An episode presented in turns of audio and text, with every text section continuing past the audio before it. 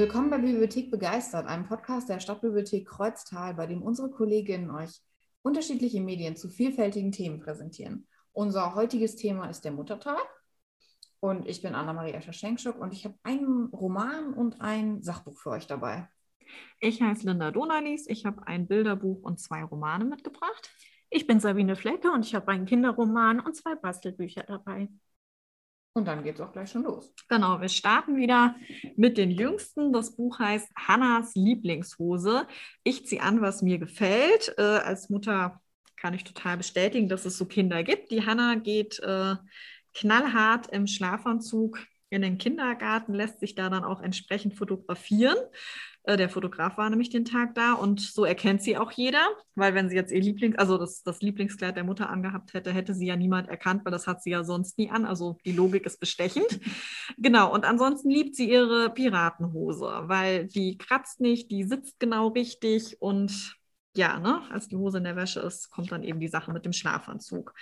Und das Schönste ist eigentlich ganz am Ende, ähm, es geht dann kurz davor darum, dass wenn man Menschen einlädt oder irgendwo zu Besuch geht und denen halt zeigen möchte, hey, du bist mir wichtig, dass man sich dann auch mal schick macht. Das macht sie dann auch einmal und an dem Tag, wo ihre Mama dann Geburtstag hat, also es ist nicht der Muttertag, da zieht sie halt ein Kleid an. Und die Mutter ruft dann noch, hey, deine Piratenhose ist wieder trocken und ist dann ganz überrascht, dass die Hanna heute ausgerechnet ein Kleid angezogen hat und fragt, warum. Und dann sagt die Hanna, weil die Piratenhose ist zwar meine Lieblingshose, aber mein Lieblingsmensch bist du. Und das ist spätestens der Moment, finde ich, wo alle Mama-Herzen schmelzen. aber wirklich. Ich habe jetzt was Lustiges und zwar die Quigleys oben auf von Simon Mason. Ähm, die Familie Quigley besteht aus Mama, Papa, Will und Lucy. Ich würde sagen, die Kinder sind so zwischen sechs und zehn. Und sie sind eigentlich ganz herzallerliebst und äh, ganz normale Kinder, aber es geht halt immer irgendwas schief. Ne? So der normale Familienalltag, wie den wahrscheinlich ähm, jede Mama kennt. Das Buch steht zu Recht bei Lustigem. Es ist nämlich wirklich ähm, urkomisch. Auch die schwarz-weiß Illustrationen haben mir gut gefallen. Und ähm, eine Geschichte in dem Buch ist halt der Muttertag. Die Kinder machen ein ganz tolles Frühstück und wecken ihre Mutter nicht ganz früh. Es wird nämlich schon bald hell und fragen sie dann, äh, was wünschst du dir denn? Was sollen wir denn am Muttertag machen? Mutter will spazieren gehen, finden die Kinder doof, aber sie einigen sich, dass das geht, wenn in den Rucksack ähm, zum Beispiel Proviant kommt, Comics, wenn es langweilig wird, Brettspiele, der erste Hilfekasten und Steine. Steine, warum? Steine kann man immer mal brauchen und Vater schleppt das auch alles. Den Kindern wird es aber langweilig und sie wollen eine Abkürzung machen, gehen dann auf eine Weide und Mama und Papa schlendern halt so hinterher und dann sagt Mama plötzlich, sieh mal, da läuft ein Stier über die Wiese. Ha, sagt Papa, der jagt irgendwen. Da sind irgendwelche Idioten auf die Wiese gelaufen. Sie schauten aus zusammengekniffenen Augen hinüber. Oh nein, sagten sie wie aus einem Mund. Geht natürlich gut aus, ne? gar keine Frage. ähm, der Autor der Quigleys wurde auch für das Buch mit dem Brentford Bose Award ausgezeichnet. Also es ähm, hochgelobt, nicht nur von mir. Ich kann es empfehlen. Auch sehr schön zum Vorlesen. Für welches Alter ist das ungefähr? Grundschulalter, würde ich sagen. Hm? Hört sich doch nett an. Ja. Okay, dann machen wir äh, nett weiter. Also Thema Muttertag. Deswegen haben jetzt die nächsten Bücher bei mir einfach was mit ähm, ja, starken taffen Mamas zu tun, die es gut machen wollen. Genau. Ähm, das Buch, was jetzt kommt, Ich schenke dir die Hölle auf Erden von Ellen Berg. Äh, da geht es um die Karina. Das ist eine pflichtbewusste und äh, ja, Hausfrau, zweifache Mutter und die entdeckt direkt am Anfang, dass ihr Mann, der Jonas, eine Affäre hat. Sie hat zum Glück echt gute Freundinnen, die ihr jetzt beistehen. Ähm, ja, und es beginnt ein sehr unterhaltsam zu lesender Findungsprozess. Äh, ja, die Freunde helfen ja auch Talente zu entdecken, die jetzt so ein bisschen ähm, außerhalb von Haus und Kindern äh, ja, verloren gegangen sind. Sie hat nämlich zum Beispiel die Idee, die äh, sehr teuren Hemden des Mannes mit den Kindern stilvoll zu verzieren und das wird der totale Verkaufsschlager auf eBay. Ähm, ja, Ellenberg ist allgemein bekannt für starke Frauenfiguren in ihren Büchern und auch ihren unterhaltsamen Schreibstil. Genau, das Buch liest sich total flüssig weg. Die Karina bleibt eine tolle Mutter und entdeckt halt gleichzeitig auch, was ihr selber so im Leben gut tut. Und was ich wirklich überraschend finde, ähm, ja, also der äh, Ehemann, der bleibt einem irgendwie doch sympathisch, also trotz dem Fremdgehen und allem. Ähm, und am Ende wird man auch noch richtig überrascht. Also es ist ein amüsanter Roman über eine wandlungsfähige Frau, die man einfach gut mal zwischendurch lesen kann. Zum Beispiel am Muttertag. Zum ne? Beispiel. genau. Okay, genau. Es bleibt bei starken Frauen, aber es geht ein bisschen in Richtung Fantasy. Ich habe ähm, Zerrissene Erde von N.K. Jemisin dabei. Es ist der erste Teil einer Trilogie, von der jeder einzelne Band mit dem Hugo Award ausgezeichnet wurde. Das ist sozusagen der Academy Award für Fantasy-Romane. Und es spielt in einer Welt, in der alle paar hundert Jahre sozusagen die Welt untergeht. Es kann mit, ähm, ja, mit Säureregen passieren, das kann mit einer Eiszeit passieren und die ähm, Gesellschaft muss sich immer und immer wieder davon äh, erholen. Jetzt ist es schon ein bisschen her, dass das letzte Mal die Welt untergegangen ist. Und ähm, Essun, das ist die Protagonistin, die ist Anfang 40 und kommt eines Morgens nach Hause und stellt fest, dass ihr kleiner Sohn ähm, ermordet wurde von ihrem Ehemann. Ja, der Ehemann hat ähm, die Tochter entführt und äh, Essun macht sich dann natürlich auf den Weg um ihre Tochter wieder zu, äh, wiederzufinden und ihren Mann zur Rede zu stellen. Und zur gleichen Ta Zeit tut sich ein riesiger Riss in der Erde auf und die Welt geht unter. Und dann stellt Essun ähm, fest, dass es wahrscheinlich an ihr liegt, die Welt zu retten dieses Mal, also den Untergang der Welt zu verhindern. Und es ist ähm, super geschrieben, es hat verschiedene Zeitstränge und es ist ja eins meiner Lieblingsbücher. Und ja, starke Frauen überall in dem Buch. Ich habe das auch gelesen und ähm, ganz häufig, wenn ich Bücher lese, denke ich, ach ja, so ähnlich hatten wir das Konzept schon mal hier und da oder ne? Es gibt ja selten was ganz Neues. Das ist ganz neu. Ja, das hatte ich auch. Sowas habe ich noch nie gelesen. Okay. Ähm, ja, wenn wir jetzt schon bei Schrecklichem sind, machen wir mit dem zweiten Roman weiter. Der heißt Die Aussprache von Miriam Toes würde ich sie aussprechen. Genau, also wir befinden uns in einer entlegenen Menuitenkolonie in Bolivien. Und das Buch ist das Protokoll von einem Gespräch, was in 48 Stunden zwischen acht Frauen stattfindet. Die Autorin selbst ist ebenfalls in einer Menuitenkolonie aufgewachsen, die waren aber liberaler und sie hat diese dann irgendwann verlassen. Genau, die Geschichte, die basiert auf einer wahren Begebenheit. Und zwar wurden über vier Jahre immer wieder und auch fast alle Frauen und Mädchen in der Kolonie von acht Männern betäubt und vergewaltigt. Die sind dann morgens blutverschmiert und mit Schmerzen aufgewacht. Und dann hieß es aber, das wären jetzt Dämonen oder Teufel, die sie heimgesucht hätten. Das jüngste Opfer war drei Jahre alt und die ganzen Ver Vergewaltiger sind halt alles Ehemann, Väter, Brüder, Nachbarn. Also die wohnen da ja alle zusammen. Genau, als das rauskommt, sollen die acht erst einfach eingesperrt werden, aber dann merkt halt der Pfarrer, der Vorsteher an dem Ort, dass äh, die Frauen zum Teil so wütend sind, dass die Männer in Lebensgefahr schweben. Also werden sie in der Stadt vor Gericht gestellt, sollen dann aber auf Kaution wieder rausgeholt werden und der Pfarrer bricht halt mit allen Männern aus der Kolonie auf, um jetzt halt die Täter wieder zurückzuholen. Und die Frauen nutzen halt jetzt dieses Zeitfenster, um zu entscheiden, wie es weitergehen soll. Es gibt nämlich drei Optionen nichts tun, bleiben und kämpfen oder gehen. Ähm, ja, für uns jetzt so ganz anders aufgewachsen ist das nicht so leicht nachvollziehbar, weil die Frauen kennen nur diesen Ort. Die können alle nicht lesen und schreiben. Ähm, die kennen wirklich nur die Einwohner und halt die Grenzen dieses, dieses Ortes und wissen gar nicht, was danach kommt. Und die sind alle sehr, sehr tief im Glauben verwurzelt. Und um in den Himmel zu kommen, müssen sie eben den Männern vergeben.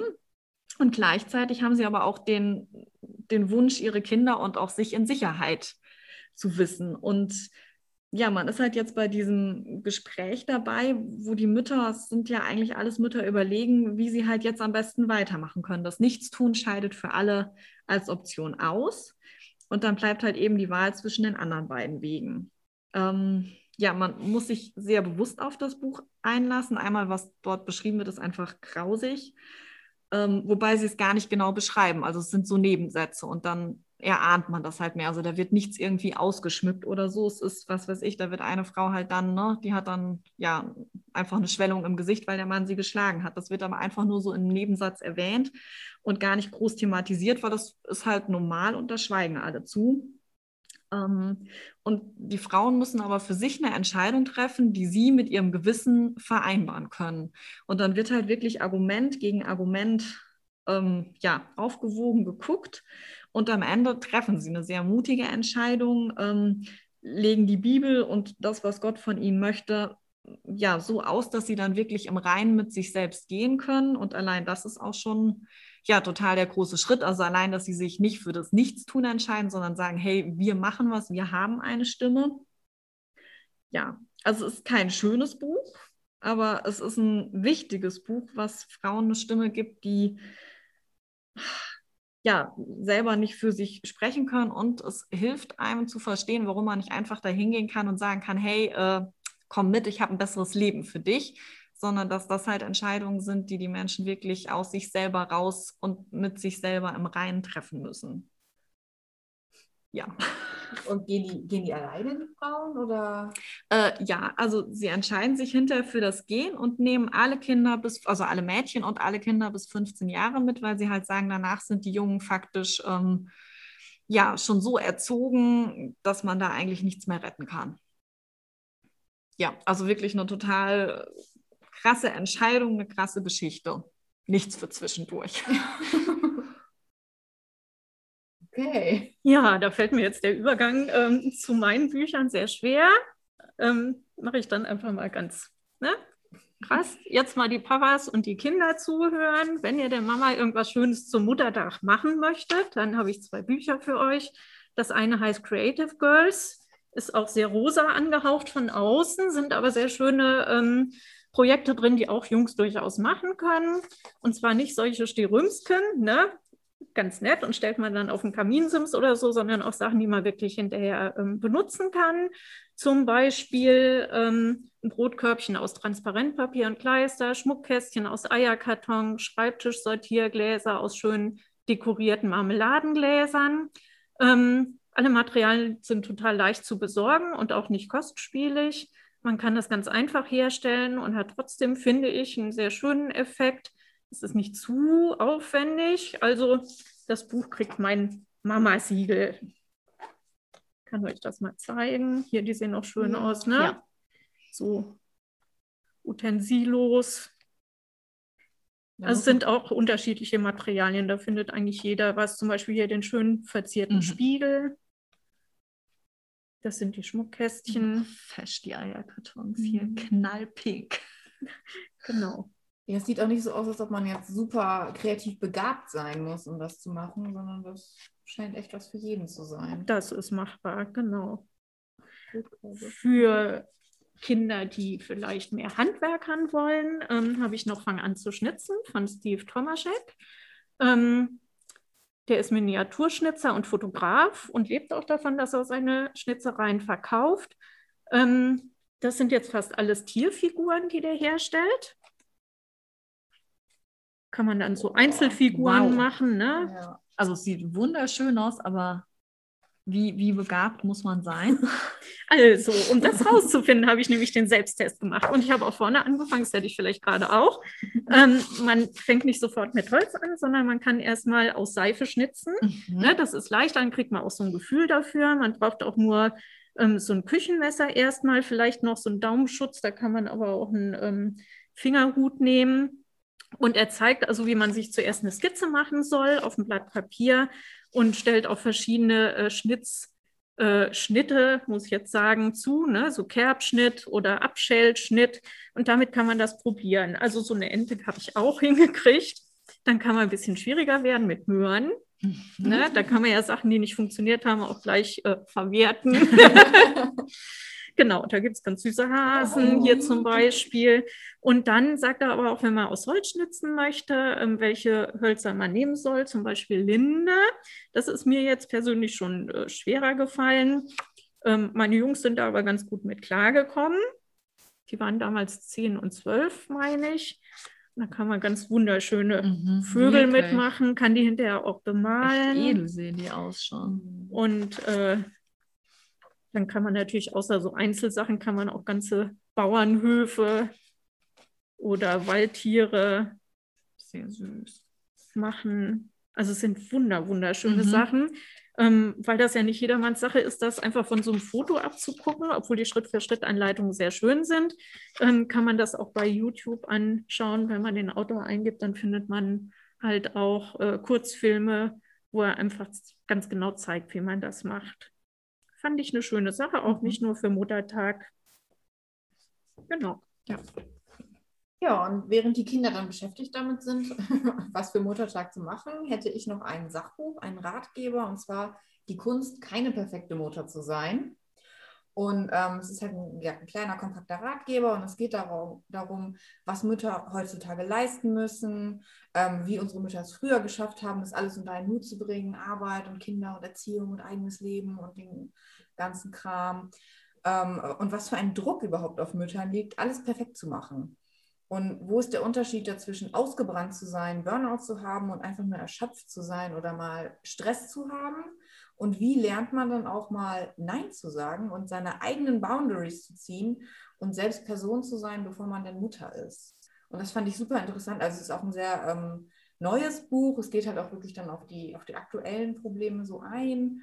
Und das fand ich eigentlich äh, super spannend und auch mal so ein kleiner Denkanreiz, um selber mal so runterzukommen und festzustellen, was mache ich, was will ich machen, wer bin ich überhaupt.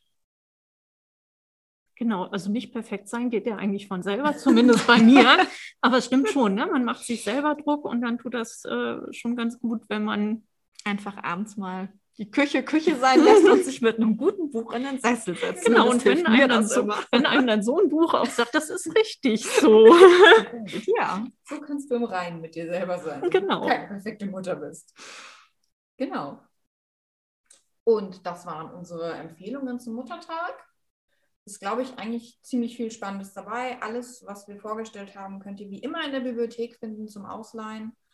Und wir sehen uns beim nächsten Mal, wenn es um das Thema Bienen geht.